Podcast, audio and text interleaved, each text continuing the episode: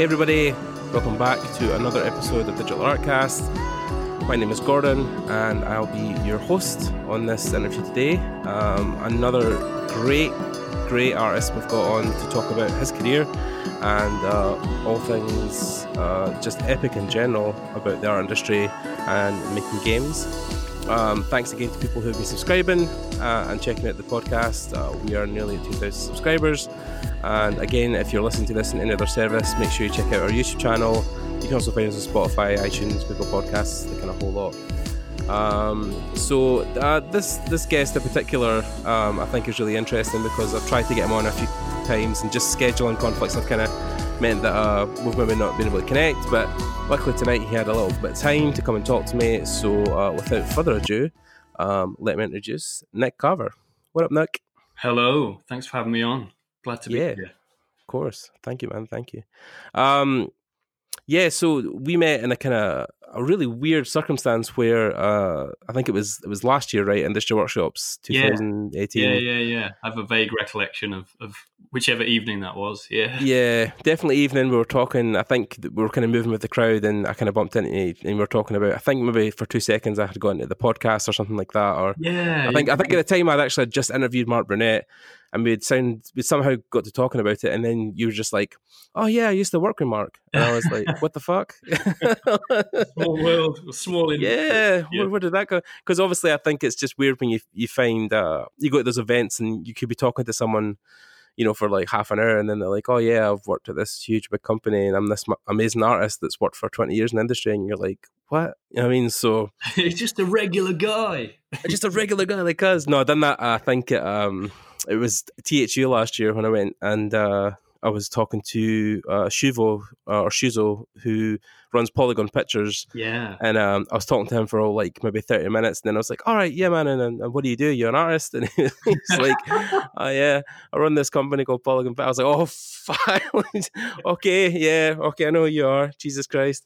Um, So yeah, that happens a lot. Yeah, I mean, that's, it's, it's kind of a testament to the fact that most people are pretty chill and pretty down to earth, and there's not a huge amount oh, of yeah. ego going around normally. So people, yeah, are just happy to chat on a, you know, kind of, you know, level. Yeah, one-to-one level. Yeah, yeah, exactly. Yeah. Yeah. It's not like the rock star lifestyle where you see guys who maybe get like big breaks in movies or anything like that. If you go and work for a big company, it is a big deal, but at the same time, you, you don't really change as a person. You just see it as another opportunity and another job, but you're still the same person you were when you worked at like your first job. So yeah, yeah. Um, which is interesting, of course, because yes, you have worked at, you know, one of my favorite studios, which is Blizzard, and also worked in one of my favorite game franchises, which is Overwatch.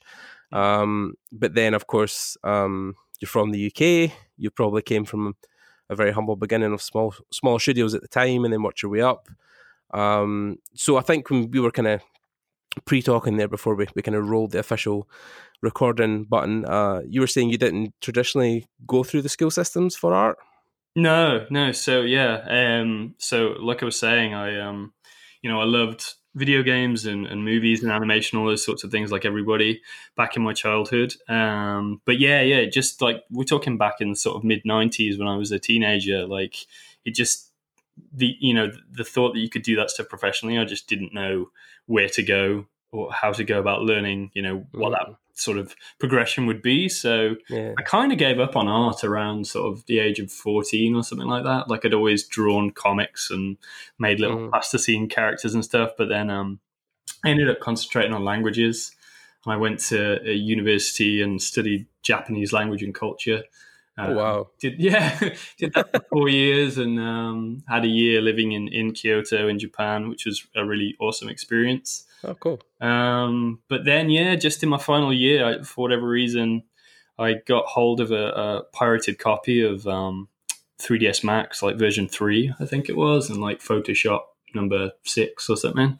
Um, and just as soon as I, I think I was, I was supposed to be doing my dissertation, and I, and I was kind of procrastinating on that. And instead I just started doing the like basic tutorials in Max, like, you know, uh, I don't know, you had to like model a, a crash helmet and put like materials on it and stuff, or like make a ping pong ball bounce, that sort of thing. But um, yeah, immediately I just, I just fell in love with it. And I was like, oh, wow, why wasn't I doing this, you know, five years ago sort of thing. So, yeah. So I graduated, and then um, I uh, moved back in with my parents, and they weren't Well, they were always very supportive, actually, but they were probably thinking, what the hell's he doing? We've just, you know, supported him financially to do this degree, and, and, and yeah. he wants to do something completely different. So I basically just, you know, worked um, like minimum wage during the week, just worked a like office job. And then all the rest of the time I was just teaching myself how to model stuff and, uh, you know, trying to put together a portfolio. And then uh, mm. like a year or so after that, I uh, moved to Nottingham. Uh, with my with my wife, well, girlfriend at the time, because she was studying to be a teacher, and uh, yeah, there just happened to be a company, Free Radical, um, who made TimeSplitters amongst other things. Uh, they were looking for like, yeah, yeah, yeah. They were looking for a like a junior texture artist, junior character artist, and um, by that point, I'd got maybe like half a dozen models, and uh, you know, they were they weren't anything to write home about, but I think there was enough within the texture painting. Maybe I'd kind of, you know, hand painted a bunch of textures and they were not terrible.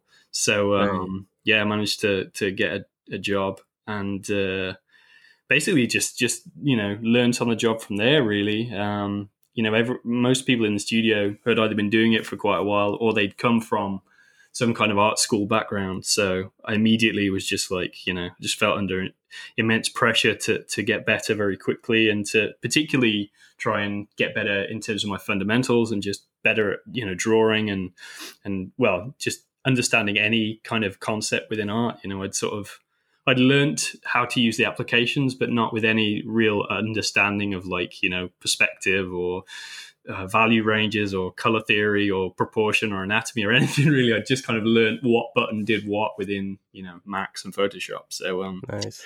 so yeah so so after that, I mean, the kind of my my whole career since then really has, has always been a case of just trying to, I don't know, feeling like I'm I'm trying to catch up with with one thing or another, or like, you know, just um push to improve uh, in in different areas just to just to I don't know keep keep uh, keep it interesting, I guess. Yeah, because that's interesting because, uh, I mean, you're probably more now known for um, your contribution to concept art than, mm-hmm. I suppose, maybe three D stuff. So, yeah. But then, again, this conversation we've had, even just, you know, a couple of weeks ago when I interviewed Max Davenport, he was saying about how, um, you know, three D for him as well is also just a tool that helps his uh, appreciation of the models and helps build faster blockouts for stuff he's doing. So... Yeah. It's probably something that you were kind of like ahead of the curve at the time, right? You were already mixing yeah, two D and three D I guess, early on. Yeah, I mean, I, I remember, yeah, because I, I kind of, I, I was working as a character artist, you know, for sort of five years or so, mainly while I was working at Free Radical. And I remember um, when I first saw the concepts by Hawk Prey for Gears of War, I think it was, you know, those were sort of some of the first like three D concept art that I'd ever seen. And it was kind of like, oh, of course, you can just do, you know, as much of it as you want in three D. I think there was still at that time a bit of a stigma about like, oh, you shouldn't, you know, if you're a concept artist, you should do it all in two D. You shouldn't be using like three D software to help you, which is ridiculous. But there was definitely that kind of an attitude to it on certain forums back in the day. But like, as soon as I saw those concepts and just how, um, how amazing and how, you know, fully finished and, and cool they looked, I was like, well, I'm just going to do that. I'm going to start doing that. So, um, so I started doing a, a fair amount of like three D based concepts. And then, yeah, I, I just, just gradually tried to introduce more and more two D into my workflow as I went, you know? Um, yeah. Uh, I was going to say, yeah, when I, um, when I was nearing the end at Free Radical, I mean, Free Radical, unfortunately, like went bust around oh, the end of two thousand eight, I think. Like, um, yeah, they, I mean, they, they were kind of bought and they, they kept on going a bit longer. They became part of Crytek and, and, uh, yeah, they worked on like Crysis three and things like that. But, um, the studio effectively kind of died at the end of two thousand eight. And uh, even at that point, I'd started to talk to um, a guy, a, a recruiter I knew at, at Blizzard. So I was sort of starting to try and move in that direction. Um, yeah, to even look for yeah. this thing. Was that a, a difficult conversation at the time with your partner? I mean, not to get too personal, but of course, moving to California is a big thing. So was that a, a decision you kind of both made together that you were going to be okay to move over yeah, to the States? Yeah, yeah. My wife, um, she's a teacher. I only really ask this because I'm probably in a similar situation. where, yeah, like, I mean, I'm I'm coming looking for my first gig, and if that first yeah. gig is like away from Scotland, then I'm going to have to think about taking my partner with me. So, Absolutely, yeah. yeah, yeah. I mean, yeah, we did. Um, we'd obviously discuss it, and you know, it, it's not a decision that we took uh, lightly, but um but no I mean she she's a teacher, and at the time she'd been at the same school for a number of years, and I think we were both ready for a change. I think we'd just been um you know we'd been in Nottingham for five or six years, and we were just ready for a different experience, and and the plan initially was just to you know a, a, an opportunity like that to go and work somewhere like Blizzard doesn't come along every day, so we just thought, we'll go for it and we'll give it a year initially, and you know if we like it, great, we'll we'll stay and mm. and you know stay as as long as it um as long as it's what we want to be doing, and, and if not, then you know no big deal, we we gave it a go. um right. But yeah, ult- ultimately we ended up staying for for seven years, and both our kids were born out there, and you know it was it was an awesome experience. You know, just um, I'm I'm super glad that I did it, and I think that obviously having had that opportunity, it's mm. definitely paved the way for for things that I've done since as well. Since yeah, yeah, yeah, yeah, because we've kind of spoke about this on and off since since we kind of met, and um, excuse me, we've talked about you know the opportunities that came up recently, and and things that you're doing where you're just you're still kind of trying to find your way. What do you think is your next step moving forward? Do you think it's back into a studio, or are you kind of enjoying the freedom you have at the moment? Probably, especially now with your kids being that kind of age as well, you know, helping with school and stuff. Is there, is that kind of taking a part in your decision and where you want to go as well? Uh, yeah. So, I mean, I, yeah. So I, I was at Blizzard for, for like seven years, and then we moved back to the U K in two thousand sixteen, and I, I worked remotely for Riot for sort of three years. So I've kind of, And now I'm just kind of, I, I've spent six months working for a, a mobile studio, um, and I'm just sort of, uh, yeah, considering what I'm what I'm going to do or where I'm going to focus next. Um, yeah. But but, um, but yeah, in terms of my decision making, yeah, I, I mean, I do miss being in a studio environment. I'm not going to lie, but at the same time, I think like those big projects, those big triple A things that take, you know, five years to ship, or yeah. sometimes even more, like. There's only so much of that that I could do uh, sort of back to back before I started to go a bit insane. So um, yeah, I can I can totally find that where even when again um, people I wonder if people ever get sick of me saying this one when I used to work at Axis. No, when I done my internship at Axis in Glasgow. Mm. Um, when I spoke to people there, there was a couple of guys I knew had come from games and stuff, and they were saying yeah. the good thing about the cinematics was. You only worked maybe on a project for six to seven months, then you turned out something that was like tangible in your hand, you could see it, um, yeah. you know, the, the credits rolled and, and, you know, you got to work on that one thing, and then that then moves you on to the next project. So I think that's why some of those more short-term contract gigs are, are more appealing to people now, because you're not stuck into something for five years of your life, which yeah. can also be a long I time. Think, think, yeah, that's very true. And I think... Um...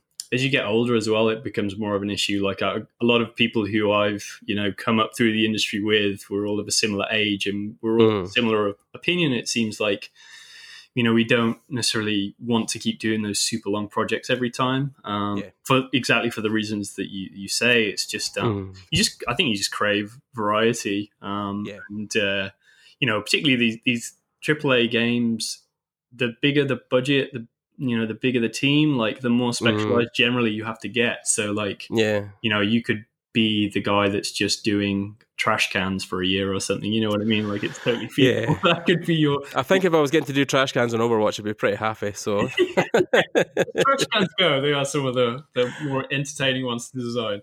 That yeah, of course. Me, actually, when I... um.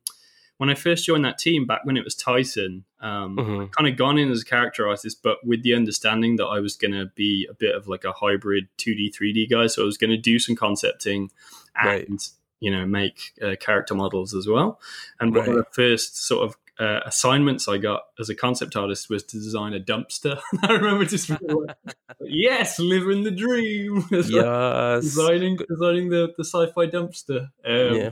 But I remember, like I said that sarcastically to Peter Lee, and he was like, "You know, you can you can find a way to make anything interesting, you know, yeah. at least for a while. Like if you can, if you can uh, just find an, a, a unique angle on it, like find a way of making it interesting for yourself, then yeah. that's normally going to come through in the design that you create as well. So I kind of, I took that on board, and I generally try and approach design work with that same idea of like, okay, this might not be necessarily the, the most exciting thing I'm ever going to design, but if I can like, if I can make it interesting for myself for at least, you know, as long as it takes me to do it, whether it's half a day or a day or something, then, you know, then I'll have learned something in the process probably. So uh, I try, I try and keep that. Yeah. But then, I was yeah. Gonna, yeah, I was going to say though, because it, it reminds me of when we were doing some early graphic design stuff when I done graphic design as a diploma before I moved on to yeah. three D in university. But uh, a couple of the guys who were teaching us at the time were people who came from industry, and they were saying, look,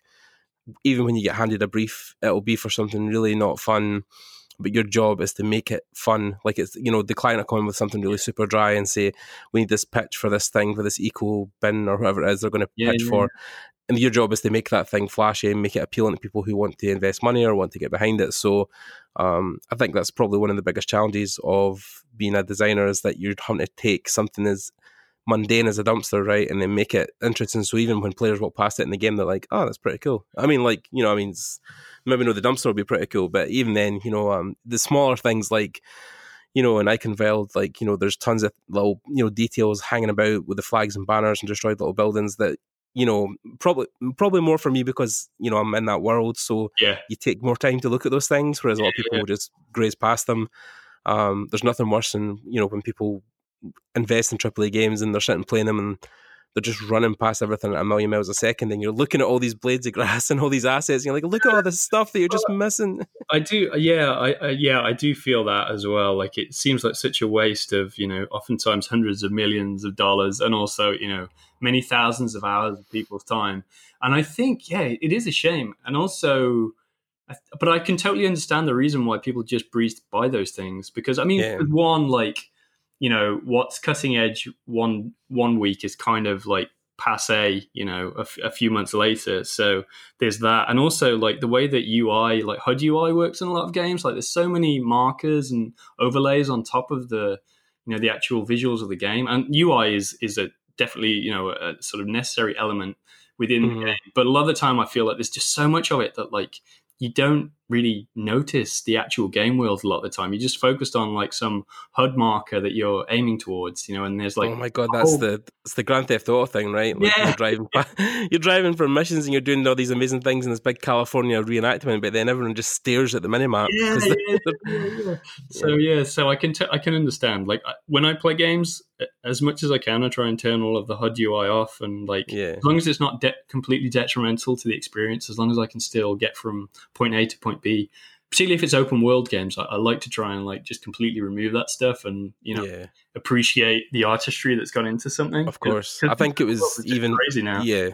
When I got the, the Switch initially and I got Breath of the Wild, um, I, I tried to avoid as much spoilers as I could, but one of my friends who just got it before me was like, the best advice I will give you is go into the options menu and turn the hot, like the H U D and the minimap off. Yeah, yeah. yeah.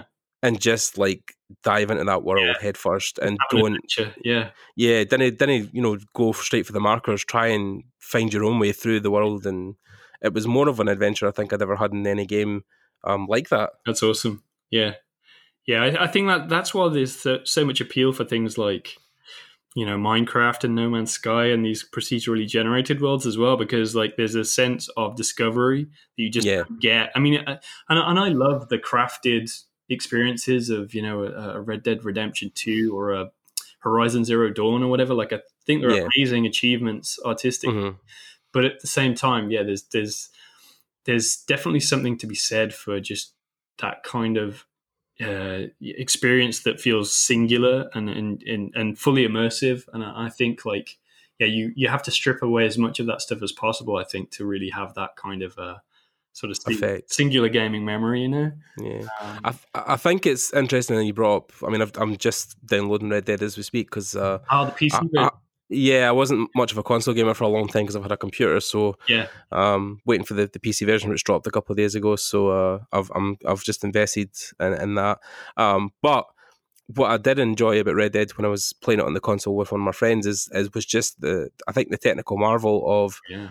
reproducing that whole world uh, in as much detail as it did, but on the flip side, um, I feel like Breath of the Wild's environment was more realized and had more um, mystery and adventure behind it. Yeah. Um, because even now, I think when I still play that just for fun, I mean, I think it was only it was only like a month ago. Mm-hmm. I managed to go, you know, because you can do the hero's journey where you see everywhere you've walked in the map. Yeah.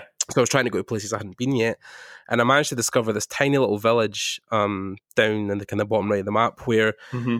there was a recreation of um, like Outset Island on the Wind Waker game. Ah, They've kind of recreated cool. it, like a little village to pay homage. Yeah. Um, I just wandered into it with my horse, and I was like, "Where the where? I've played this game for like three hundred hours. I've never seen this village." Um, or even the fun fact that like you don't, I don't really want like in Red Dead especially. I was fast traveling as well, but with Zelda, I just loved going from one place to the next, because even stuff like, you know, getting attacked on the road by ninjas as you were walking down it, or bumping into people selling stuff, or yeah. like that kind of stuff is, you know, it's just irreplaceable. You, even, I mind I was listening to a, a gaming podcast recently where they talked about the old E three demo years back where you had like fifteen minutes in the Great Plateau and you just got to do anything you want. But mm-hmm. um, if twenty people played that demo, everybody had a different experience. Yeah, yeah, yeah. That's awesome. So... yeah, different ways. But then I, I take it with uh, when you were kind of building on Titan, that was a big concern for you guys, right? Because obviously, for people who don't know, Titan was the original name for Overwatch. It was going to be a, an MMORPG, yeah, like open world thing. So how, I mean, I don't know how much you can talk to, obviously, because a lot of that, you know, even in the documentary, they were very scarce with, with details. Yeah. Um, but what was your kind of thinking towards the point of that project where you were, you know, you were going to switch to Overwatch? Was it just that it didn't feel realized enough, or you didn't feel like there was enough there to push out a game? Yeah, I mean, it's um, yeah, I mean that that, that the the history of that game is, uh, or, or you know, Titan's development is, yeah, legendary. It was a strange one. It was a long and strange experience. um, I, I I mean, as much as there is a lot of shared D N A between the two games, and particularly, I guess, visually, and in terms of like a lot of the a lot of the heroes. Obviously, they they were part of Titan to some degree as playable characters. But um, but yeah, the, the the sort of scope of Titan was just so much bigger and broader, and encompassed a ton of different kinds of gameplay. I mean, you know, look at look at WoW now, and in terms of like all the different facets of that game, like it was going to be a similar thing. But, you know, in a sort of sci-fi near future setting, there was there was going to be like so much content, and the game world was, you know, planned to be absolutely huge. So it was like yeah. it was a massive, you know, it was a massive undertaking, and like it was a team of like two hundred people at its peak. Um, but yeah, I mean, it was just, I think it was just a case of, I don't know, I don't want to speak for, you know, people who were in charge of the project, but yeah, I think it was, I think Jeff Kaplan has said that, you know, that um, that they didn't necessarily have a full handle on what the game was supposed to be. Um, I think that that happened for a number of reasons. Um, yeah. But, uh, I think but, J- Jeff and Chris have both kind of spoke to it, right? That yeah, they just yeah. felt, they came to a point where they were like, yeah, this isn't going to work. This no. isn't really what we thought it was going to be. What do we do next? What's the next step? Because obviously, I think for a lot of game companies, it's hard to work on something that long and then nothing comes out because Absolutely. It either gets cancelled or shelved. Yeah. So, um, so yeah, and then of course, Overwatch was was the next step. Yeah, and then... Overwatch, I mean, Overwatch, the the thing that actually always worked. Even you know, I joined the project uh, Titan in two thousand nine, end of two thousand nine, and even at that stage, like the the PvP, you know, um, team based. Uh, gameplay, F P S gameplay was always fun. Like even at those early stages, like playtests were, were a blast, even, you know, in the early stages of development. So that was the kind of the part that always worked. Like everything else, it sort of fluctuated in terms of how well it was working, you know, all, all the other facets of the gameplay and the, the world and all, all those sorts of things. Like we never really got a full handle on that, but, but the kind of just, you know, the, the, um, the PvP stuff was was always a hell of a lot of fun. So I think they just doubled down on that, which is was obviously a really smart decision. Um, yeah. Just focused on making that as good as it can be, and uh, really, you know, distilling the kind of I P, the world building, and the art style that we'd started with Titan, and yeah. just kind of making the most Blizzard version of that thing, you know, and really just. Uh, Just yeah, just concentrating on the heroes and, and fleshing yeah. out their backstories and all that sort of thing. Um, yeah, because I mean, at the time, obviously, your kind of your company across the, the road, or the guys who were close by Riot, were obviously making big strides with um, with League of Legends and, and their kind of hero stuff was was something that was also attractive. So it was probably a good idea that they thought, well, this is a good thing to kind of hang on to, was the, the focus of the heroes. And it's weird now you say that, because I think even people trying to think of Overwatch in any other way would be weird, right? Because mm-hmm. now we know it as this this uh, F P S PvP game. Yeah. But then to think if Titan actually had came out and how different that story would have been, yeah, um, yeah, yeah. would be really interesting. Because even then, like when Overwatch released in, in its infancy, uh, you know, Blizzard had never attempted a first-person shooter. But then, of course, mm-hmm. here it came, and the success was huge, especially the first year. Yeah. Absolutely. Yeah, I remember, you know, because I, I, I, after uh, Titan got, you know, rebooted as Overwatch, I actually didn't stay on Team four. I, I went on to a, another R and D project for a couple of years. And I remember, okay. like, when they were talking about Overwatch, you know, when, when I'd go and, like, visit people working on it, um, you know, a lot of people outside of the team were questioning, like, can you make this F P S with, like, all these different ca- characters, all these different heroes with different abilities? Like, how are we going to balance that, you know? Like, it's yeah. like...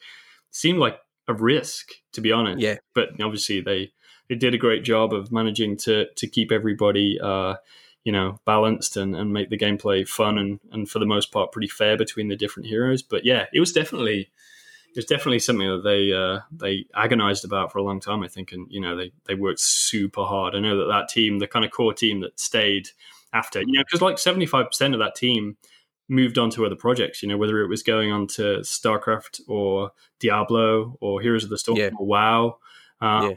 Most of the team, you know, left. So it was really yeah. just like a skeleton crew that um, had to prove that, that Overwatch could work, you know?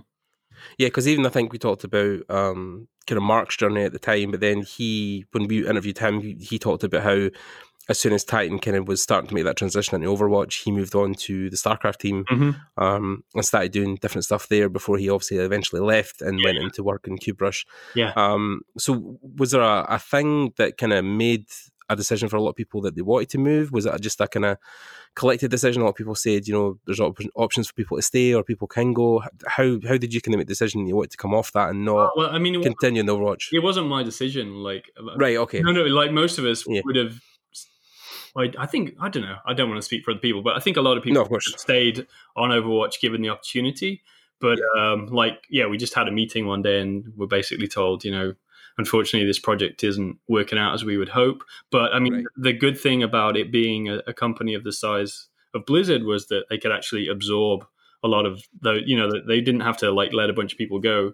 They had right. opportunities for other, other, uh, you know, other avenues, people to go and work on different teams. So, right. so even though it was a tough, you know, a tough day, a tough week or whatever, uh, yeah. it did, you know, soften the blow that there was other things to get involved with. You could go and work on something else. Yeah. yeah. And, and is that, yeah. And I think like the, the, the company as a whole benefited. Um, I can't speak to other disciplines, but um, mm. definitely in terms of art, I think that because on, you know, Team four on, on Titan, we were, you know, looking to do a lot with, you know, P B R and all these sorts of things, like a, yeah. kind of next-gen workflows generally. Um, the other teams that had maybe were more established but had maybe got, you know, sort of stuck in doing things a particular way, like they really benefited from having people come across and, and bring these different techniques. And uh, I think a lot yeah. of the art across the other projects leveled up as a result of that, you know. Oh, interesting. So... Uh, So was the R and D project you worked on, was that something that has been announced or just uh, never kind of... No, it's, it's something that's never been talked about, to be honest. Like, okay. we'll, we'll say no more. Yeah, super small team. It was only ever... It was like three people to start with, and it, it only ever got as big as I think about eight or ten. Uh, right. Um, and it was an amazing experience. Like it's it's not something I can ever talk about. It's not something I can yeah. show any work from. And I of course, of course. poured like two years of my of my life into it. And uh, yeah, it was my first opportunity to like define the visuals for a project as well, because I was like, by virtue of the fact that I was the only artist on the project for a lot of the, those two years. I right. sort of became the, you know, de facto art director for it. So, oh, cool. so yeah, yeah. So I got to, I got to, you know, not only did I get to define a lot of the visual style, but also because it was such a small team, I was like in, mm. in the room with, with everybody. So it was, you know, myself and the, the game director and, um, and uh lead programmer and, you know, just a few of us really. And so I yeah. got to actually pitch ideas for for design, and I got to do level design and all this sort of stuff, like, which oh, cool. I'd always wanted to, but you know, when you're on a team of two hundred, you're gonna obviously not necessarily have opportunities to do much outside of your immediate discipline. So um I could imagine yeah that so, so that was really, like, even though that project didn't didn't work out and it got shelved and everything, like, it was sort of a turning point for me in terms of I yeah decided at that point, one, that I I, I really wanted to try and get into game development more generally in terms of my own mm-hmm. projects, but um but also yeah just just that it kind of proved to me that I'd rather be on smaller teams given the opportunity. Like, right, I mean, big teams can make amazing games, but um your opportunity to have like real creative impact is lessened, you know, unless you're like right at the top of the tree. It's kind of, you know, harder and harder to kind of really put your stamp on something. So uh, yeah yeah that makes a lot of sense. Yeah, I think that's why you see a lot of the guys who were, um, you know, like big-time directors and worked in these triple A games have now all moved on to like their own project or formed their own studio or done something where they feel they can be creative. Um, I mean, uh, Ken Levine famously was, you know, working on Bioshock for long enough, and then he was just like, you know, screw this. After, you know, Bioshock Infinite, he was like, oh, I just want to focus on something where I feel like I can have a real input, because these big triple A things are just, you know, getting too much. Yeah. Um, but then I, I feel like it's it's also a great learning experience, like you said, where Blizzard probably taught you so much as an oh. artist, as a person. Yeah, yeah, yeah. How how did you feel world building world building was different at Blizzard as opposed to previous companies you'd worked at, which was probably only the one at the time, but yeah, did you feel like there was something different about it? I think, well, I think just that it was an actual thing. I think nowadays, like, I don't know, now that there's more of a, a vernacular for concept art and just like I P in general, like world building is no big deal. But I think, like, yeah, when I'd worked at Free Radical, we might have talked about a bit of backstory and, you know, done some concept art, but but the idea of like real world building and lore and all that sort of thing was still a relatively alien concept to me, I think. So the fact that it was uh, that that Blizzard placed so much importance on it, I think that was sort of eye-opening for me. And I just remember being in meetings with, you know, the rest of the concept art team, and they'd be like Chris Metzen and, and these other guys, and they were just yeah. so so passionate about what they were talking about. I think that was the thing that really came over to me, you know. It was like yeah. so much enthusiasm for the things that we were making, and also just a real humility, and, you know, really did feel for the most part like, you know, best idea in the room was the one that we went with, and it didn't matter who it came from. So I think, mm. uh, yeah, that kind of atmosphere definitely with regard to Metzen was something I was always really aware of. And uh, yeah, just with, I don't know, in terms of world building, I just think like, yeah, that, that, that people really cared about it, and they put a lot of thought into it. And I guess they'd seen, you know, from the games that they'd already made, like how much, how much your own passion for something can translate to it, like a massive fan base, and how much they will sort of take it on and elevate it from, from, you know, what you start with. It, it's, it must be very rewarding to, to witness that, and then to want to do it within other I P, within other worlds. So um yeah yeah, yeah. And I, I mean, it's something that I try and bear in mind for for the work I do on my own projects, is just like, you know, I think you've always got to you got to put so much in, you know, you've got to put so much thought in of your own, and and and, and you know, the audience that's actually, you know, uh, consuming it, like, they might only get a fraction of what you actually envisage in your head, but I think um you can always tell when somebody cared about what they were making. So, you know, whether that's whether that's the visual designs of things, or just like the backstory, or just, you know, a sort of internal logic as to why you're doing the things you're doing. Like, I think if you cared about it, then it's going to get communicated, you know? Yeah. I th- again, I think it's why a lot of the, the smaller indie devs, when they release a lot of these games that they've poured their absolute heart and soul into for however many years, you feel that love more uh, one-to-one than with a big company who's maybe just, you know, I, I'm not one to badmouth any people who work in Call of Duty, because I know some of the guys, and, and they're good guys, but, I, you know, I feel like, you know, at this point, they're just kind of going through the motions sometimes. Yeah. I mean, obviously, everybody wants to have their input creatively on how the worlds will be viewed. But then, you know, like a small indie game like uh, Bastion years ago that came out, you know, with yeah, Supergiant, yeah. you know, stuff like that. It feels so handcrafted and so yeah. uh, curated that it, it really is very appreciated on our side of the line, because people see that love. And I think even recently with Kojima and Death Stranding, mm-hmm. um, people have had such a, a polarizing uh, response to that game, I know, which is crazy. But then, you know, when you look at those beautiful recreated landscapes of Iceland and you see the the love of, you know, making the the, the likes and the, the positive comments and people reaching out and connecting, it's like, you know, it gets to a point where a game's not really a game anymore, it's an artistic piece, you know, and yeah. I feel like Kojima is probably one of the best developers for realizing that. Um, even you could see remnants of stuff in Phantom Pain he was trying to bring across. Yeah. Um, and then I think, yeah, that's that stuff is is definitely picked up by people who then appreciate games and have played them long enough and then look into something like Death Stranding and see how much time he really has put into that, because all the small minutiae details are things that are really handcrafted and curated, like smaller games on Bastion, yeah. but in a triple A space.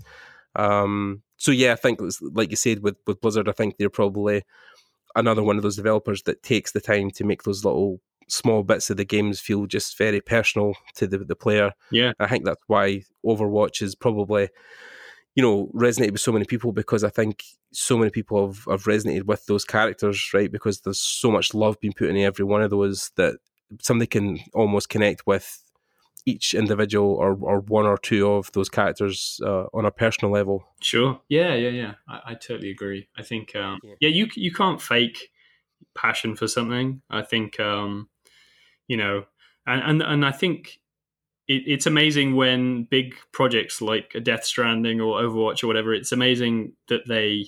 one, that they come out at all when there's such like massive labors of, you know, of, of love and of hardship, but also the, yeah. the, that that passion, you know, that that it still sings through, you know, that it that it feels like everyone was pulling in the same direction, because um, that's not always the case, right? I think the bigger the team gets, the more the more potential there is for, for you know, a good number of the people on that team not necessarily being one hundred percent on board with whatever it is that they're making. So um, yeah. I think if you I think that, if you can get to the end yeah. of a project, everyone's like proud of what they did and still still yeah. eager to, to do more, then I think you're in a good place.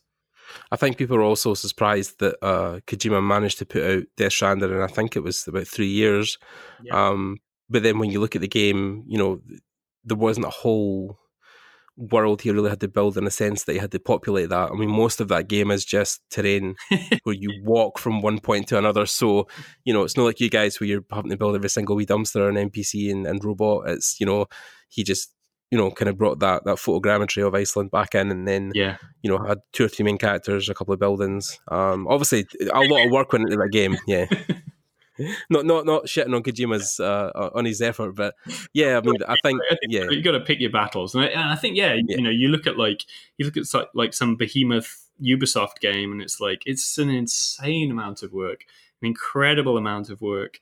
And yeah. like the, just the, The you know the the Herculean effort of having to corral something like that, like the, oh, produ- God, the yeah. producers, like the spreadsheets for those games must be just incredible. They must be an absolute work of art. But um, yeah. but you know, I think I think there is a danger, like you know, when I, when those projects get so big that it's spread across a dozen studios, then I think it's harder to have something at the end of it that is more than you know.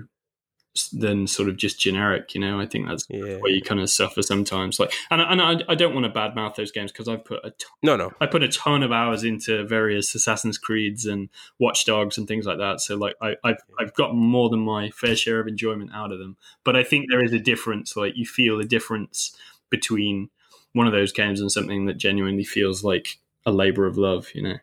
Yeah, I definitely felt that when uh, I went back to Division two um, after investing in it, and the sheer detail of that whole world. Oh, it's I mean, incredible. It is. Yeah, there's there's so much. Yeah. On every second step you take, yeah. there's a wrapper or something moving about, or a yeah. car tipped over with stuff in the back, and just the, you know, we know, right? The the time that that takes to just make those individual little things. Um, yes, that is a labour of love. Where, and I think when you were talking about even Assassin's Creed and. You know, eventually when uh, Jade Raymond left to to head up another studio, um, they probably felt the same, where Assassin's Creed was starting to go through the motions, and mm-hmm. there wasn't as much love or detail being taken into those games. Um, so that's why, you know, people started to leave, and that kind of franchise almost had a uh, a renaissance, in a sense, where, you know, um, I think recently Odyssey has yeah. been its saving grace. But, you know, even up until maybe, I think... Uh, was it Rogue or the one that took place in Paris? Oh, um, uh, Unity. Unity. Unity. Yeah. that was when people were starting to notice, you know, like there was all those memes online of the, the glitches and stuff, and people with no faces and just eyeballs and stuff. And well, yeah, like eyeballs on a wig or something. Yeah. But then, of course, when that stuff starts to slip through the cracks, it's like, oh, what's happening? You know, how? Where's the quality assurance uh, coming yeah, from? Her? I mean, I guess, yeah, but it's like it's the schedule of those things as well. You know, you got to put one, yeah. got to put one of those out every two years or something. Two years, yeah. That's yeah. Again, that's when it starts to yeah. Unlike guys like Rockstar, who you know are, are local to us, but you know they take absolute time with those games and, and are always and a marvel. You know, yeah, yeah, yeah. That's their money making machine now, is especially G T A, because yeah. I think it's still in the top ten games every month for the last five years. So I mean, it's, it's um, great if you're in a position where you can just say it's, you know, it's ready when it's ready, and you know yeah. people are going to wait, because you know that when you put something out, it's going to be a level above pretty much anything else that's out there. Like yeah. I think it's a it's a very it's a very strong position to be in. Yeah. Yeah. Rockstar are in a unique position as well, I think, where they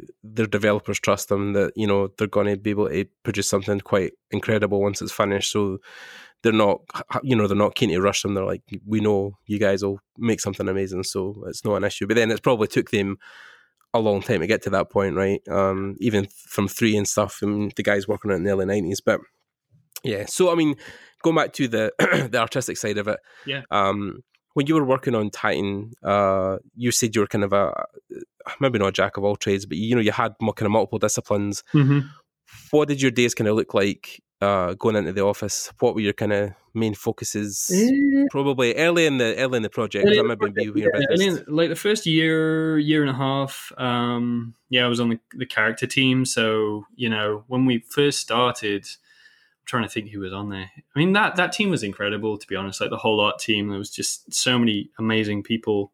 Um, but within the character crew, yeah, uh, like Pure and and Renaud and Vitali and. Uh, Mark Brunette. Oh, yeah. Like it was just Vitali, Jesus Christ. Yeah. Even just Vitali on his own. Like Deem, Deem was there. It was like it was it was insane. But yeah, it was a a lot of it early on was um it was sort of still we were searching for the style, and there was a lot of R and D going on in terms of like what the what the whole pipeline was going to be. You know, we were because it was going to be an M M O, there was a lot of assets that were going to get swapped between different characters. So uh, there was a lot of uh, just setting up the systems for being able to like transfer things between one character and another. So, and a lot of that stuff started to feel quite dry to me, to be honest. Like, even though at that point, like Arnold Sanger joined, so we were just getting these incredible concepts like every week. Oh, like, yeah. He had like a new lineup of like, here's another like faction for the world. And it was like, they were all just incredible. I mean, they're still like, as far as I can tell, they're still drawing on a lot of that stuff for Overwatch. Like the amount of crazy art that he did over those four years on Titan, you know, it was it was pretty yeah. pretty insane. Like it was pretty yeah. pretty humbling, you know, yeah. to to be around any of those dudes really, but particularly him. It's just it's ridiculous. Uh, yeah, I mean the the talent pool at, at Blizzard is just crazy. Like even you're not even talking about like, you know, okay, there's Overwatch, but then uh, yeah, there's also Diablo across the way, there's StarCraft, you know. Mm-hmm. the, the guys who work on that campus are just ridiculous. It's just a dream team, I think, is the apt, but then it's just it's not really realized until you get there and meet those people and, and know, you know, any, oh wow, any one of these guys could be running his own studio, any one of these guys could be a lead at another studio. Yeah, so true. yeah yeah um, and Yeah. So yeah, so yeah, day to day. I mean, I was I was just on the character team doing doing uh, character models and uh, bits of concept here and there. But um, mm-hmm. yeah, I don't know, just something about the having been a character artist for sort of five or six years at that point. It was like I I just kind of got in a rut a bit with it. Right. Even though I was working on really fun stuff, I just the process of like doing you know do the high poly now. Do your low poly, do a bake, do the texturing. Like I just, I just felt like I was particularly doing it for an M- MMO where it was like you're doing lots of like assets in the same kind of manner over and over again. Mm. Um, I just felt like I needed to do something else, so I yeah. made the decision to move over to the um, to the environment team. Yeah, um, and I, you know, credit to uh, Justin Tabarat, who was the art director at the time. Like he, he you know, he he was. sort of very supportive and allowed me to to move over and that sort of thing. So it was um it was yeah it was, it was all handled like really nicely. So yeah, I moved over to environments and, and ended up doing a lot of prop design and, and prop modeling for a long time, and then gradually started to do um bits and pieces of, you know, sort of architecture design and and you know a few like uh, concept paintings here and there for different P O Is and, and that sort of thing within the world. Um, yeah. I mean, again, that's probably the, one of the the rare things that I found is that there's these collections of little, you know, or groups or, or, or findings of people where um, you can kind of do a lot of things pretty good. Um, I mean, I'm saying this pretty good, obviously exceptional because you're working at Blizzard, but yeah, I mean, guys who can, you know, like not only model stuff, but also can concept. Um, and that's an interesting crossover. It's something that I think personally for me has been a real challenge because I feel every time, um, the problem I've had the last, this is me agony aunt thing here, guys, I'll try not to be too long, but yeah, the, the last couple of years I've definitely found where I've struggled to find my focus, and my focus has mostly been tarred because I'm kind of jumping between two D and three D characters and environments. Yeah, yeah. Um, and especially now, you know, I mean, uh, I did do three D for a while where I was getting to a point I could model things pretty well, but then still wasn't kind of making them game ready. That was still a process I was learning, but um, also enjoy painting and drawing um, and wanting to, you know, focus on one thing, obviously, because I think that's the quickest way to get uh, leverage in this in this yeah. industry is if you kind of specialize initially on one thing. Um, but how did you feel, you know, kind of flexing both those muscles and having, you know, your kind of pick of things to do or, or being able to do multiple things? Was that quite common in Blizzard, especially where people kind of multi-talented in those different disciplines? Or yeah, there was quite like on the on the character team there was, you know, a lot of those guys were really good two D artists as well. Obviously Mark is a really good concept artist. Pure yeah. As Pure Oberson has like an amazing style and is a super good two D artist as well. Um, I don't know, on the art team, like there's a lot of very talented and very like kind of flexible people overall, as, yeah. as I remember. Um, from, like from my own perspective, I found that, I mean, like I'd wanted to get better at two D for a very long time. And like yeah. from about, yeah, from pretty much the moment that I got into Free Radical, I managed to get a job. Like I just spent any free time I had at home just trying to get better as a two D artist. So it was definitely like a, probably like a six or seven year process to get to the point where Blizzard would let me do, you know, concept stuff as well. Right. Okay. Model. Yeah. So it was like, it was definitely a, a gradual painful yeah. process. Um, yeah. But I found that having spent all that time making assets, it, it meant that, you know, when it came to making concept art that was actually functional and, and usable for the environment team or whoever else, like I found that I kind of had a pretty good understanding of like what what the pain points were going to be, or like what what it was going to be important to work out, because like so much of concept art and game design in general, I guess, but like a lot of the time with concept art, like it's just problem solving, right? It's like you're not necessarily yeah. doing like super pretty um paintings or anything, or like really yeah. you know, getting the chance to polish any individual piece of art. Like a lot of the time it's just, you know, some really rough sketch that shows an environment artist how two parts of a building or something are going to connect, or like, you know, yeah. the backside of something, like just really really um you know, quickly and uh roughly sketching all that kind of stuff out. So yeah, I found that coming from a sort of, you know, a production artist background, that mm-hmm. I, I had a pretty good idea of like what was going to be useful, you know, outside yeah. of just like coming up with interesting ideas. Like I definitely found that, yeah, being able to sort of see it from both sides, I guess, was, was something that, that was like really beneficial for me when I, when I started to do more concept art. Um, yeah. And I wanted to mention as well, like when I was, another really good thing about being in that area in Southern California was that there's a lot of these really good schools. Like obviously you have the big ones like Art Center and things like that, but then yeah. smaller ones where you can do these like weekend courses, or like ten, ten week courses where you do like ten evenings, you know, Brainstorm and stuff like that. Yeah. Brainstorm and Concept Design Academy. Like I, I, I owe so much to, to being able to go to those schools and like, you know, yeah. learn from people like Nathan Fowkes or Shane Pridmore or Chris Allen, oh, yeah. like all these dudes. Like, who? I mean, I, I'm a massive fan of animation, of, of you know, feature animation and like all the visual development work. Like, I think it's some of the absolute best stuff. A lot of the time, mm-hmm. like I prefer it to game stuff, to be honest. Like, I think it's so well designed and just like they just have it down to an absolute science. I think, and to yeah. doing as much as possible with as few elements as possible. I think they they just absolutely nail it so much of the time. But. Uh, yeah. But yeah, I just, I don't know, like the certain certain things that I, that I learnt going to courses at those schools, you know, on a, on a on a Saturday or a Sunday or whatever, that like I know like kind of made all the difference for me. So I'm just yeah super grateful that that I was able to sort of um, you know eat up a lot of that a lot of that yeah. while I was there.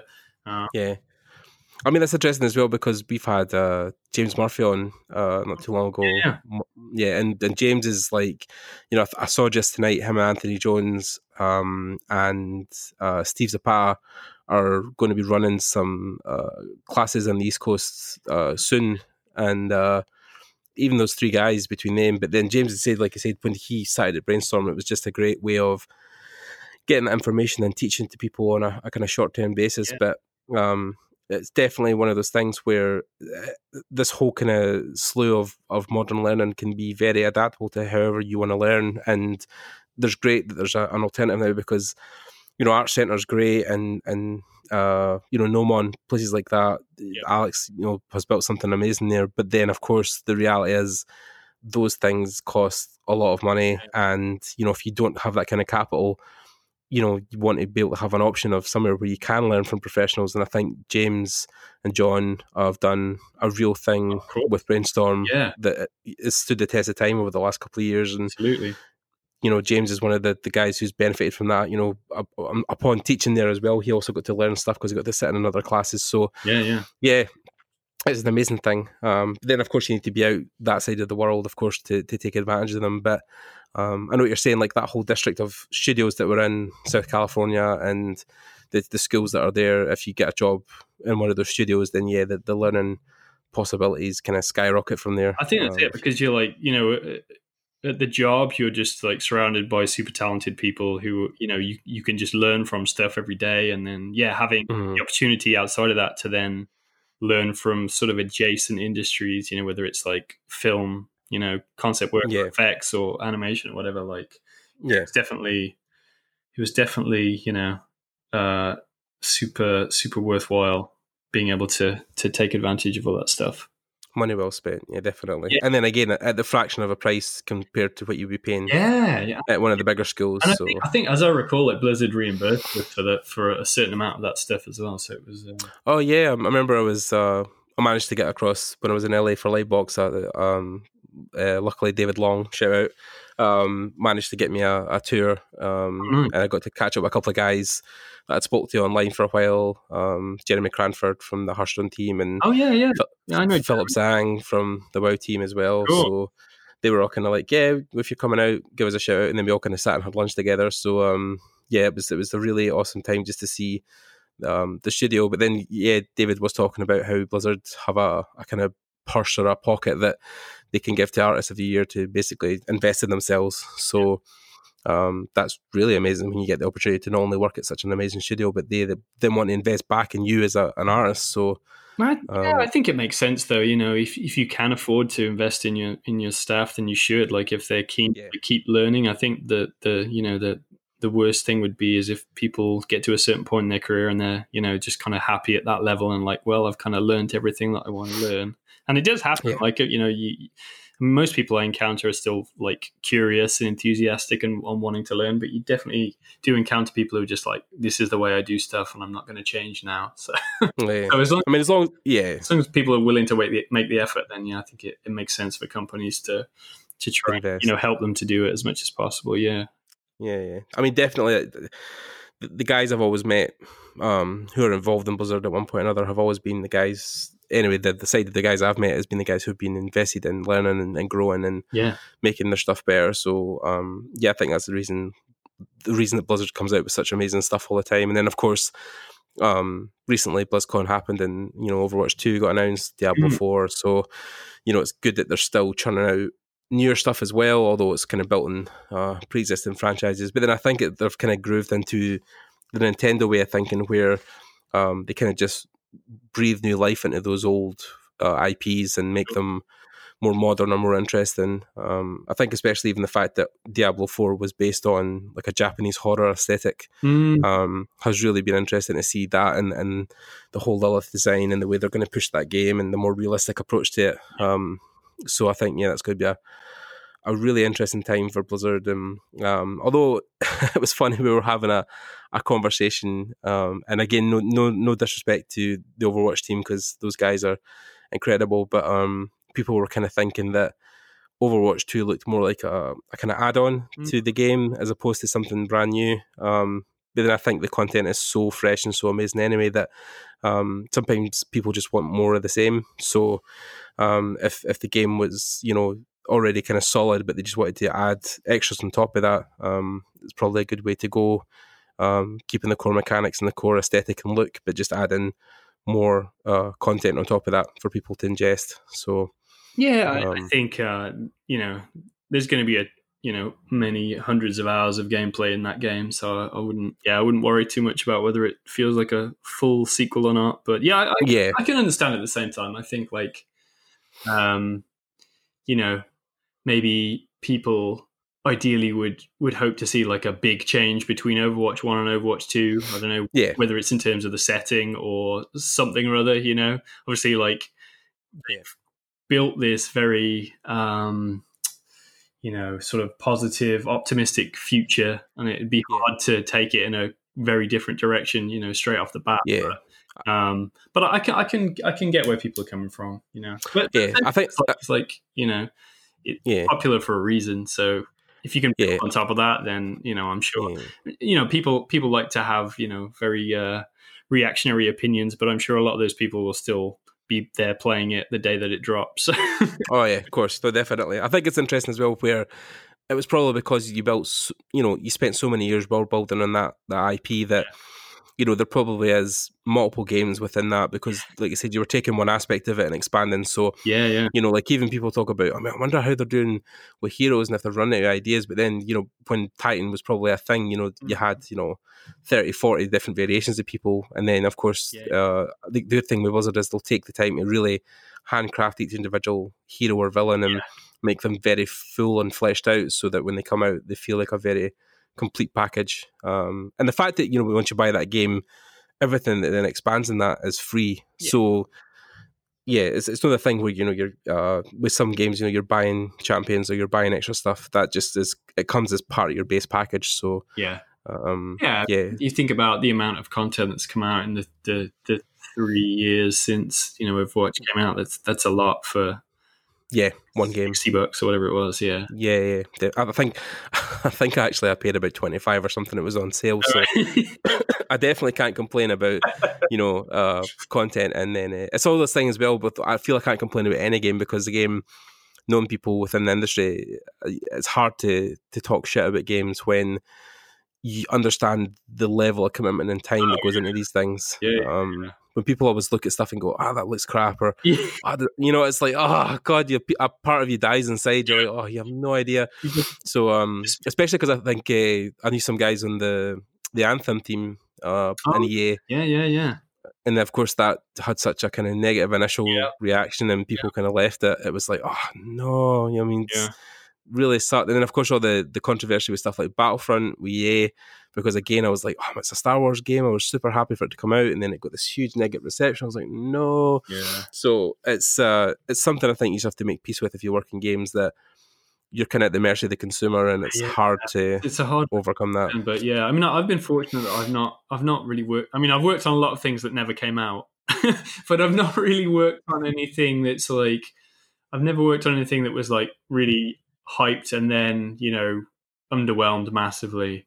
Um, yeah, but I can imagine that's that's pretty can be pretty horrible. Like if you've yeah. if you've put like years of your life into something and sacrificed a lot of weekends and worked long hours to do it and all that sort of stuff, and then yeah, yeah. the kind of, you know, the sum result of that is like yeah is, is something that people are angry about. For some reason, like it's pretty harsh, to be honest. Um, yeah, I mean, you kind of you kind of face that in a term where you guys were brought in and told that Titan was basically not going to continue in its current form, and mm. you would be moving on to something else. So, in a sense, you've you have experienced that. You know, you've had that whole, I've worked on this for five years, and then yeah. all of a sudden, yeah, yeah. I mean, I think yeah, if it hadn't been for the fact that, you know, it became Overwatch, I think I'd feel yeah a lot more bitter about it, but.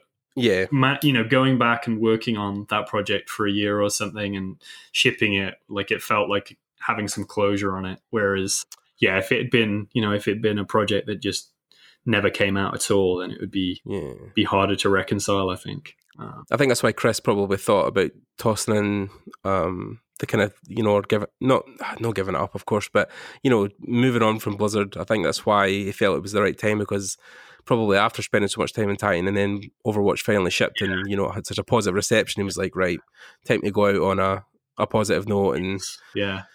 Yeah, um, because, I mean, he'd been there since the nineties, so, yeah, you know, yeah, it was, it was a long journey for him. But then, of course, now you've left Blizzard and, you know, you've moved on and, you know, you've kind of had the same probably experience where it's been a big part of your life and now you've moved on to something where, you know, I mean, do you, I mean, do you miss the kind of day-to-day stuff? Do you miss the people you worked with? I mean, yeah, you probably missed it all, right? But absolutely, yeah, yeah. I mean, it, it was a su- it was a super good crew on, you know, on Titan and on Overwatch. Like, I made a lot of really good friends, and um I do miss that side of it. Like, as much as I enjoy aspects of, you know, working remotely and just being able to kind of choose my own schedule to a degree, like, mm-hmm. you don't you can't kind of replicate, even if you're on Discord, even if you're on Slack and you're chatting with people all the time, like, you can't replicate that experience of kind of being, you know, physically in a studio with people. So yeah. sure, there are there are aspects of that that I miss, and I hope to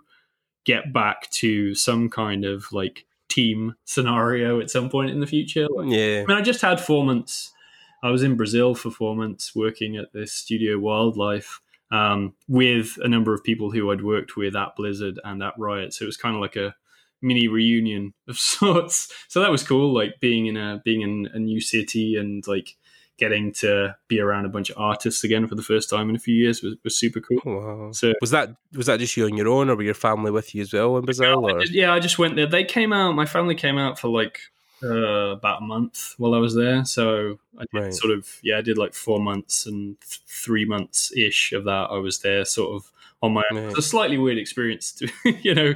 uh, yeah, I mean it, it was super worthwhile. Like, I learned a lot for sure. Mm. And, um, you know. I'm grateful to have had the opportunity to to visit and live somewhere for a bit that, you know, probably wouldn't have ended up going otherwise. So of course. It was super cool. But at the same time, it's tough, obviously, you know, more more so I think, you know, for my wife, having to having to look after the two kids while I was in, a, in a you know high rise apartment somewhere. Um mm, God, yeah. But um it's it's difficult, I think, in the initial stages because your kids are so impressionable. Um, when, you know, you've got to move or, or, or upheave and move to somewhere else, it's yeah, it's a lot to ask, I think, more of them than you. Because yeah, I th- uh, yeah. But I mean, in this situation, I knew it was only ever going to be a temporary thing, so it wasn't like we, yeah. were, we were like upping sticks and I was going to take them all to Brazil. It was it was more yeah. like yeah, you know, it sort of changed to the to the routine of things. You know, they're kind of yeah. used to me being at home, obviously, and like working. Yeah. working from home and like being there when they come home in the afternoon, that sort of thing. So makes sense. It. Yeah. it was, um, it was, uh, yeah, we, we managed it, and, you know, Skype and FaceTime and all those sorts of things, they help. Of course. So, yeah. Yeah. Yeah. Yeah. So, I mean, that's the thing now where, you know, like you said, you've got the next step and you try to think, um, it's kind of interesting when you come away from something as big as Blizzard, right? Because mm-hmm. you think, well, what's next? Because for a lot of people, that is almost a peak of a career where, you know, people maybe work their whole lives to get to that studio, or, you know, once they get there, don't want to leave because it's it's all they want to really ever know, because yeah. it's such a big part of their life. So is was that a, a conscious thing when you left? You just, you had a plan, or you just thought, I'll leave and then see where the kind of world takes me? Or um, well... my wife and I, we'd kind of been chatting about whether whether we would move back to the U K and when would be a good time to do it. And like, for one reason or another, it ended up being around the time, like just around when Overwatch was shipping. And so right. like, we just made the decision, like, you know, if we want uh, our eldest, Alex, if we want him to go into the school system in the U K, then we kind of have to do it now. So, right. um, so I kind of felt like shipping Overwatch was a really good place to to leave at. And yeah. um, I was fortunate that a number of people who I worked with at Blizzard had then ended up at Riot. So, um, including yeah, Kenny, the recruiter who, who got me to Blizzard, um, he, he was at Riot at that point. So I basically just asked him, like I said, I'm going to move back to the U K. Can I work for Riot three days a week? Because I really want to work on my own projects as well. And um, yeah, and like they they were good with that. They were fine with that. So basically, that's what I did for the for the three years after. Immediately after Blizzard was, um, I would work for them, for Riot, remotely Monday to Wednesday mm-hmm. uh, on various projects, and then on my own kind of game projects uh, Thursday and Friday of the week. So it was it was pretty nice, pretty nice situation for, for three years or so. Um, cool. And I got, and then you're. I was going to say you're still in California at the time. You're working freelance for them, yeah? No, this was back in the U K. So I, ah, okay, yeah, right. So yeah, so I was I was working with the time difference, but but.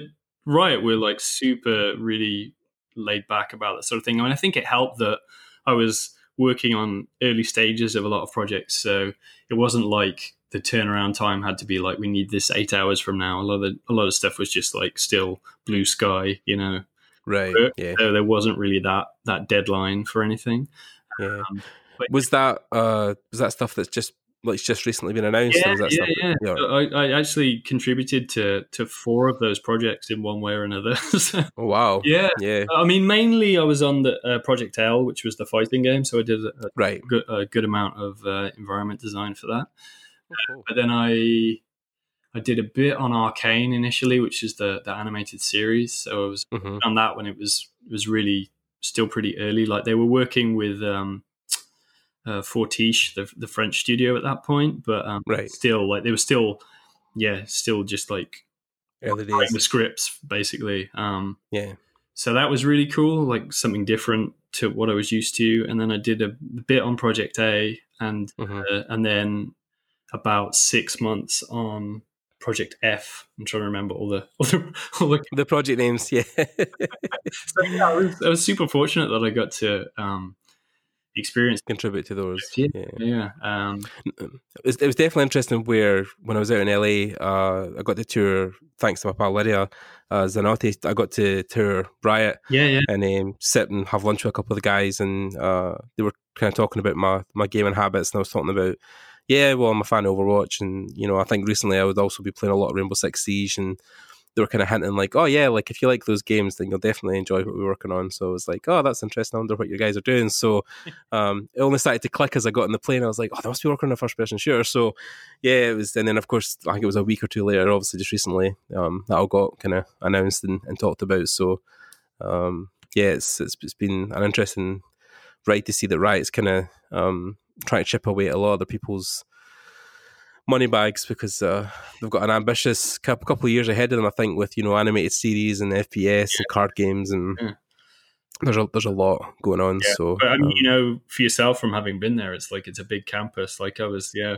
Oh Jesus, yeah. Blown away. I mean, coming from Blizzard, even like I mean, Blizzard's yeah pretty sizable, but then kind of Riot, like the the the level of facilities and just like the. Just the, the, the scale of it is, is pretty damn. It's ridiculous. I think the one thing that I found was crazy was that um, the breakfast, lunch, and dinner is paid for them. Oh, yeah. Like the whole cafeteria thing is free to the employees. Yeah, so it's like really good food as well, right? It's like oh, oh god, yeah. There was so I mean, some vegan, eh? So I mean, like I was like, oh, they might not have things, but then there was yeah. just a huge selection of stuff and. Um, tea and coffee juice was all, you know, free snacks. There was yeah. multiple arcades. There was like sit down places for people to play P C games. Yeah. It was. Did you get so much? The, um, oh, the like the coffee shop, whatever it is. The uh... yeah, the smoothie place. Yeah, yeah, I got a, a, a smoothie. That, um, Lydia was kind of saying, you know, just pick whatever ingredients you want, but there was kind of pre-made ones. I think I just picked. I can't remember the name of it, but yeah, I got a free smoothie and nice. um, got to see the the kind of e stage for you know for the yeah. the esports stuff. Yeah. Um, so that was really interesting, and, and just even just walking about and speaking to people, and everyone looks so happy, and they're all having fun in the huge basketball court, and um, I was just drooling, man. And then I, I, we were walking about because Lydia was kind of giving me the mini tour, and one of the guys kind of stopped and was like, "Oh, hey, man, what's happening?" And then we kind of walked on, and uh, Lydia was like, "Do you know who that was?" I was like, "No." And he's like, "It's like the owner of the fucking company." I was like, "Oh shit, okay, fair enough." Um, but he was going back to his desk to do some work. He was actually getting back into game dev, so.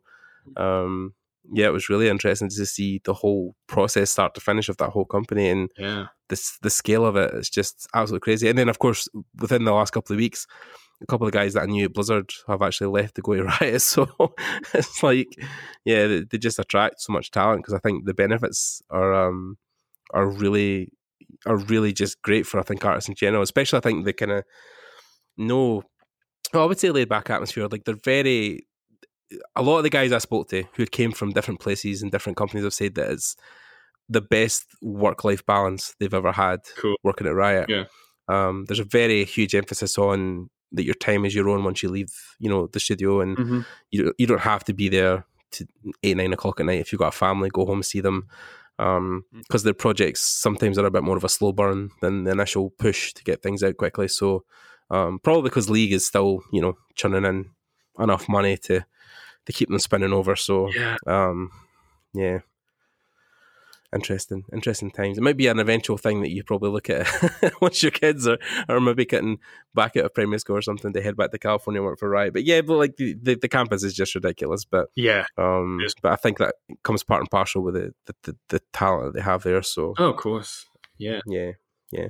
And it's that. I mean, I think it'd be difficult going back to somewhere like Riot for you, right? Because then you're getting back into those big teams again, and probably. Um, less although I don't know I say that I, I, I know Lydia's team who were working on stuff, um, their team was pretty small, um, I think again about maybe fifteen, twenty people. mm. Um, so it's no like like you said with, with Titan it was like two hundred. um, I think their teams are a bit more focused um, yeah. than kind of the grandioso stuff, so yeah I think they uh, they got a mix of, of different yeah. team sizes depending on yeah what the scope of the game is and also the project and what, stuff what yeah. stage of the, the process they're at. I mean yeah, yeah I mean right now I've, I've no desire to like join one of those kind of juggernauts again, but yeah in time maybe, you know, yeah yeah down the line I'm happy um, being in a position where I can sort of yeah, uh, yeah sort of set my own schedule and uh, mm-hmm. spend a fair amount of time just like experimenting with my own ideas and so on, like yeah. Plus the flexibility for having two uh, two young kids as well, yeah, because then definitely. You know, I mean, Blizzard was, was always really good. Like, I mean, with mm-hmm. a few exceptions, like I rarely had to crunch much at all. Like, um, yeah, I felt like you know, if it was asked of me, then it was it was really necessary. But like generally, yeah. I tried to just keep to like a you know pretty strict like eight to five, eight to six schedule, something like that. Right. So, Yeah, yeah, so yeah, yeah. Always, I think people are just more understanding that, you know, um, you have a family and stuff, and, and yeah, you need I, to be able to I, go home to your kids. For anybody, really, like it's um, it's important to have downtime. Like I think, yeah, uh, if you're just on this, this, you're just perpetually like churning and just like mm-hmm. running the risk of getting burnt out. Like you're never yeah. gonna have any opportunity to really think creatively in your own time. And I find for my own like projects, my own ideas, like. I need a certain amount of like time and space to just uh, let my thoughts wander, you know? And I think if yeah. you're like constantly at work or you're like constantly thinking about the job, then you're just not going to have any of those breakthroughs for yourself. And you're probably, you know, more, more than likely going to be a less efficient worker as well. So I kind of feel like if I give eight to ten solid hours a day to whoever mm-hmm. I'm working for, then that's like, that's a really good chunk of time. And like past that, yeah. I'm probably going to start giving you less and less of what I've, able to do. So I think it's it's the point of diminishing return, right? Absolutely. You get to a point where you just you just you're just moving the pencil or the or yeah, the stylus, yeah. actually doing anything. Um, but I think it's good when you talk about eight to ten hours because I know for some guys, like yeah, that is an eight to ten hour day, but then you know you maybe have an hour at lunch, you maybe get up and walk about, have a, a just a chill and read or something for half an hour. You know, like your your whole day isn't just like sitting at your desk. No, no, no. For ten hours, um, and even getting to be able to go and see what other people are doing, because that will then feed into what you're also doing, that you're not just working in a bubble. So um, yeah, and I think it's interesting where you've still got this passion to have your own project. I think that's something that, you know, everybody talks about, that how you always have to have a personal project, and I think it's especially justified at those bigger studios because you start to feel, like you said, like more of a not really a number, because I mean Blizzard are very good at keeping people kind of identified in their in their teams, but yeah, you want to have something that's just for you because uh, you can get lost in those big triple A titles. Yeah. And and I and I think you know it's just a fact of life that certain ideas that you have aren't going to be applicable to whatever it is that you're working on at the time. Even something like Titan, which had a pretty broad scope, you know, I had a lot of ideas for things that just weren't going to fit within that. So I just wanted to always have stuff going on the side that, you know, I could just use as mm-hmm. kind of a way of improving. Like I did a lot of like kind of visual development projects for a number of years, like purely as a way of making myself do work that I wasn't comfortable doing, you know, just like come up with an I P or some kind of idea and then be like, right, I'm going to do all of the environment design for this. Right. I'm going to, you know, do all the characters or something, like just to, just to have something to kind of wrap it all up in, you know, like I think it's hard when you just work in isolation, like you just sit down and you're like, right, I'm just going to design some characters, but you don't know mm. what they're for. Like I yeah. really found that like having this overarching kind of brief that was like constantly evolving and growing was just mm. really good motivator for me and really helped me to improve more quickly, just because I was like constantly sort of developing whatever this idea was. Like it was sort of growing and, you know, I was getting more and more excited about one, that I was improving, and two, that like this sort of I P, this story, whatever it was, was sort of, you know, having a, a life of its own to some degree. So I've kind of become addicted to like growing ideas of one kind or another, and it's kind of moved more into game development. Like I've been working at developing various prototypes for the last sort of three-ish years. Uh, yeah. But I just love, I love that, that creative process. Like I'm, I'm a lot, I'm a lot better at starting ideas than I am at finishing them. It's like probably oh, God, yeah. I'm a Achilles heel at this point, but um, yeah. but at the same time, like there's something really, really fun, particularly when you put actual, you know, uh you know gameplay into something, like when you come up with an idea and then you start to prove it out and then you think about, well, what's the aesthetic, what's the setting, like I yeah. find that like just super rewarding. And I think that's another reason why I'd find it hard to go back to a like big team with hundreds of people, is like, you know, I like being able to get involved in design as much as art, to be honest. So yeah um you know so I think yeah, yeah. I think that's interesting what you're talking about, where, uh, again, when you're working on something like Titan, such a big, big uh, project, the dial-in of that will eventually happen where you're not really churning out new ideas, you're just trying to refine the ones you already have. So mm-hmm. I think forcing yourself to make those new worlds uh, will flex that part of your brain that you're not getting to in your day-to-day job, because, like you said, you eventually were just going through the motions, right? High poly, low poly, bake, repeat, rinse. Yeah. Um, so, which is great because you're contributing to this big project, but at the same time, you need something that fills your creative soul. And I remember one of my friends talking about this ages ago, where he was keeping a sketch. I don't know if I should really talk about what he's developing, but anyway, no, he wouldn't really care, but he was developing a sketchbook basically of, uh, you know, the, the, the animated series uh, Avatar, which was basically originally Aang, now it was Korra recently, mm-hmm. and it was all about the elements. So he to, to keep him basically sharp and and kind of uh, flex that muscle, he was trying to imagine what, and I'll not maybe not talk to what his ideas were, but what he was basically doing was trying to envision the next iteration of the Avatar and what that would look like, because I think the next iteration after war was Earth. So he was trying to figure out, ah. you know, in the Earth Kingdom, what would it look like past, because the, the Korra was, like the initial one was set kind of, I couldn't even tell you the time period, but then of course Korra was set more in like nineteen twenties, thirties with the cars and the kind of Charleston stuff, mm-hmm. and then trying to bring it into maybe like the forties, fifties, and then see how that would look and how the new main character would look and how powers had evolved or the world had evolved. So he has a sketchbook that's just all visual development for that okay. world. And that's only for him, you know. I mean, I don't think he's ever going to pitch it to the team. Well, the team kind of disappeared. They're working on Dragon Prince now, but, um, but yeah, like that whole thing is just for him to keep his creative mind yeah. sharp. Yeah. Um, also building his own video games, so that ideas will then trickle from that into the other books. So, um, yeah, I think there's definitely merit in finding your own world to build.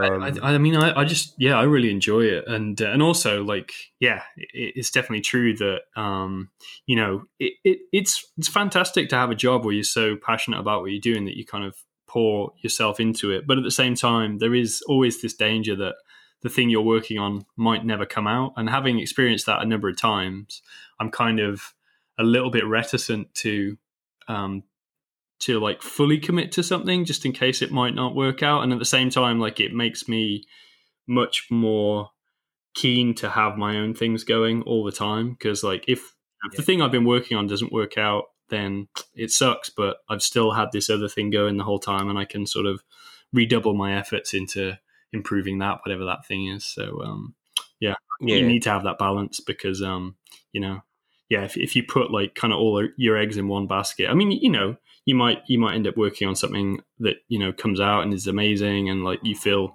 f- completely fulfilled from it. But, you know, chances are that even if you are working on a great game, that like you're going to want to have something of your own that one day might become, you know, a game in its own right, a film in its own right, whatever. Well, the story behind the guys, again, because I love this, I mean, I've got tattoos that hang over my arm and everything because um, I'm just obsessed with it. But, I mean, reading into that book, the, the kind of art of book, the original, the first one, um, you you learn about the, the, the two creative directors in that project who brought it to life, mm. had worked on several shows before that where, you know, the creative input was not really there. They were just kind of showrunning at the time, or they were putting something together. Yeah. Um, in fact, I think one of the shows they worked on before uh, uh, Aang was uh, Invader Zim, which was a kind of huge cartoon back in the day. Um, that actually just came back. I, I watched it uh, going to L A on the plane. I watched the the, the Netflix special, the, the kind of one-off movie they done, um, and it was incredible. I was pissing myself laughing. But, but yeah, but yeah, there's a time where you will work on these things for a long time, and you'll never really get that chance to to make your own things. So I think building those worlds originally in your books, and then Uh, we'll just build them in general, great, because then eventually if you do get the opportunity to pitch something, then you've already got like a whole backstory, a whole world building set.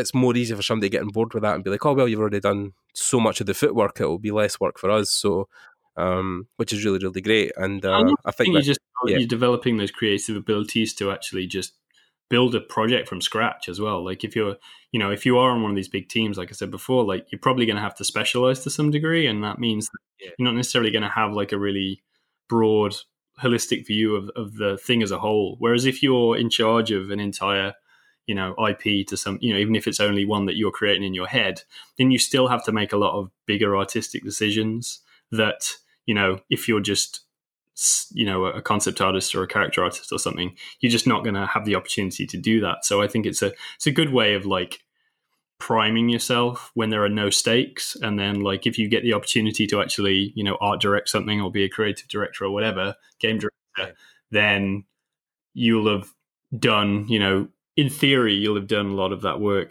You know, you'll have kind of gone through a lot of those conversations in your own head before you have to do it for real, sort of thing. So yeah.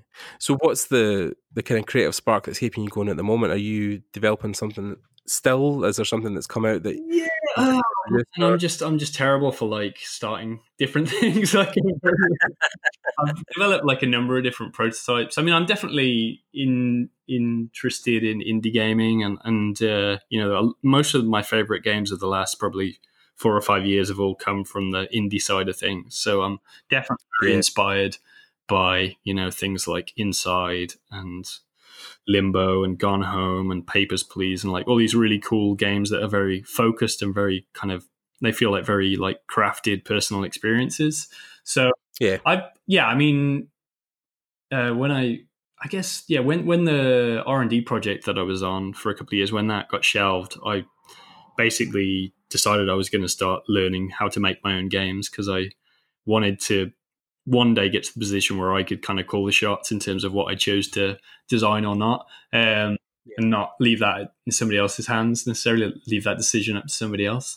Uh, of course. So, yeah, so in the past sort of three or four years, I've been learning how to to to program and to, to do things in Unity. And I've made a bunch of different prototypes, you know, some more finished than others. Uh, Yeah. And currently, currently I'm kind of, I had something that I was developing for about six months that I've kind of paused for a little bit. I mean, I paused it mainly because I went to Brazil and I just had to focus on that sort of full time and didn't, didn't have really much energy or opportunity to, to continue with it. But, um, was that Shadow Drop or? No, the, the thing I've been working on more recently was called Waycaster. It's sort of like a oh yeah, as well, yeah. adventure yeah. thing where you're this little character Uh, moving through these environments, and the sort of core mechanic, the hook of it is that, you know, you take damage whenever you're in the sunlight, so you have to kind of stay within the shadows, but you can also uh, control the orientation of the the light source, so you can basically kind of dynamically like point the light in a direction so that you cast shadows and then create a pathway through the levels that way.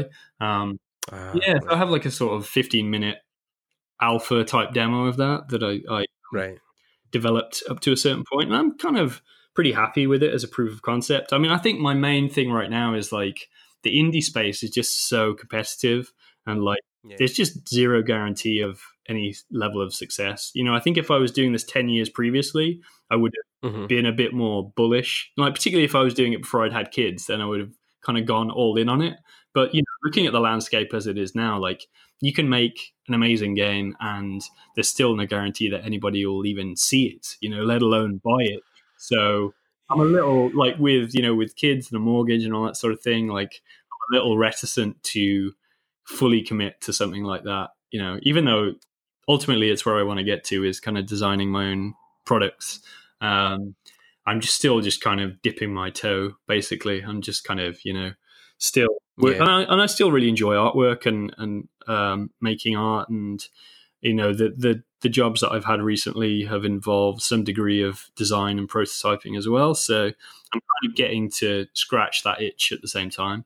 But yeah, in terms of like putting a game out, you know, that sort of I've created or, you know, had a had a big part in, like, I'm still a bit away from that, but um it's still where I want to get. And, and I still, like, in the meantime, like, I just really enjoy, like I say, uh developing ideas and and finding new ways of doing things, and just um you know, pairing different aesthetics and different settings with a with a particular idea, that sort of thing. So you know, yeah. like, really, that's what keeps me interested in what I'm doing, is like combining art and design and and uh actually sort of using technology to um, get that stuff running in real time versus, you know, like yeah. static imagery is great. Like, I still like making concepts and, and that sort of thing, but like actually having something that's, you know, interactive and you can run around it. Like, there's something pretty magical about that, I think. So I think whatever I do in future, it's going to involve more of that type of thing.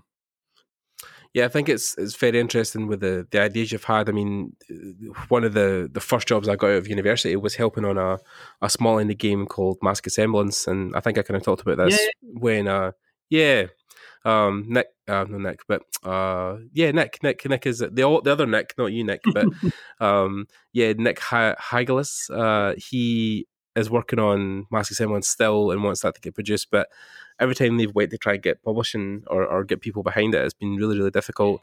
Um, and I think because they've got this draw of the whole thing is hand-painted, um, it not only gives them like so much work to do, um, it also makes it harder for people to kind of pitch in why it will be an aesthetic people want to play. Mm. But the love and detail that's went into that game is crazy. And, you know, I think um, it's it's something that really needs to come out at some point. But for Nick, it's hard to invest that full-time energy in it, like you said, because, you know, he's just moved and he has to focus on, you know, helping out with the bills and stuff. So um yeah, if he's not got the full-time budget, then it's hard to to yeah. make it a full-time. And I mean, I had, I had opportunities for funding, like when I, I was working on a previous idea, Brave Odyssey, which was this kind of open ocean, like boats action R P G kind of game. It oh, looks yeah. quite a lot like Wind Waker. Um there's a bunch of it on my art station.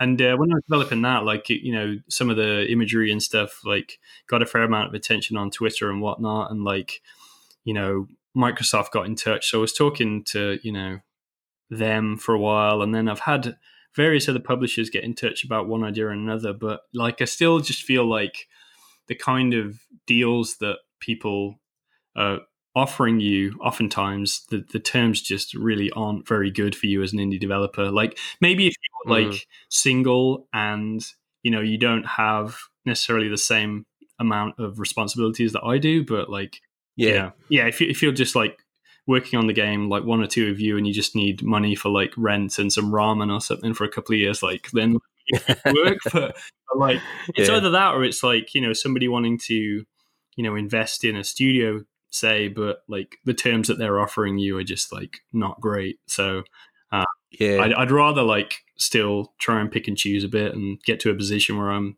in a really strong, st- strong, yeah, I'm in a kind of strong position and be able to yeah. dictate the terms to more of a degree. But I don't know.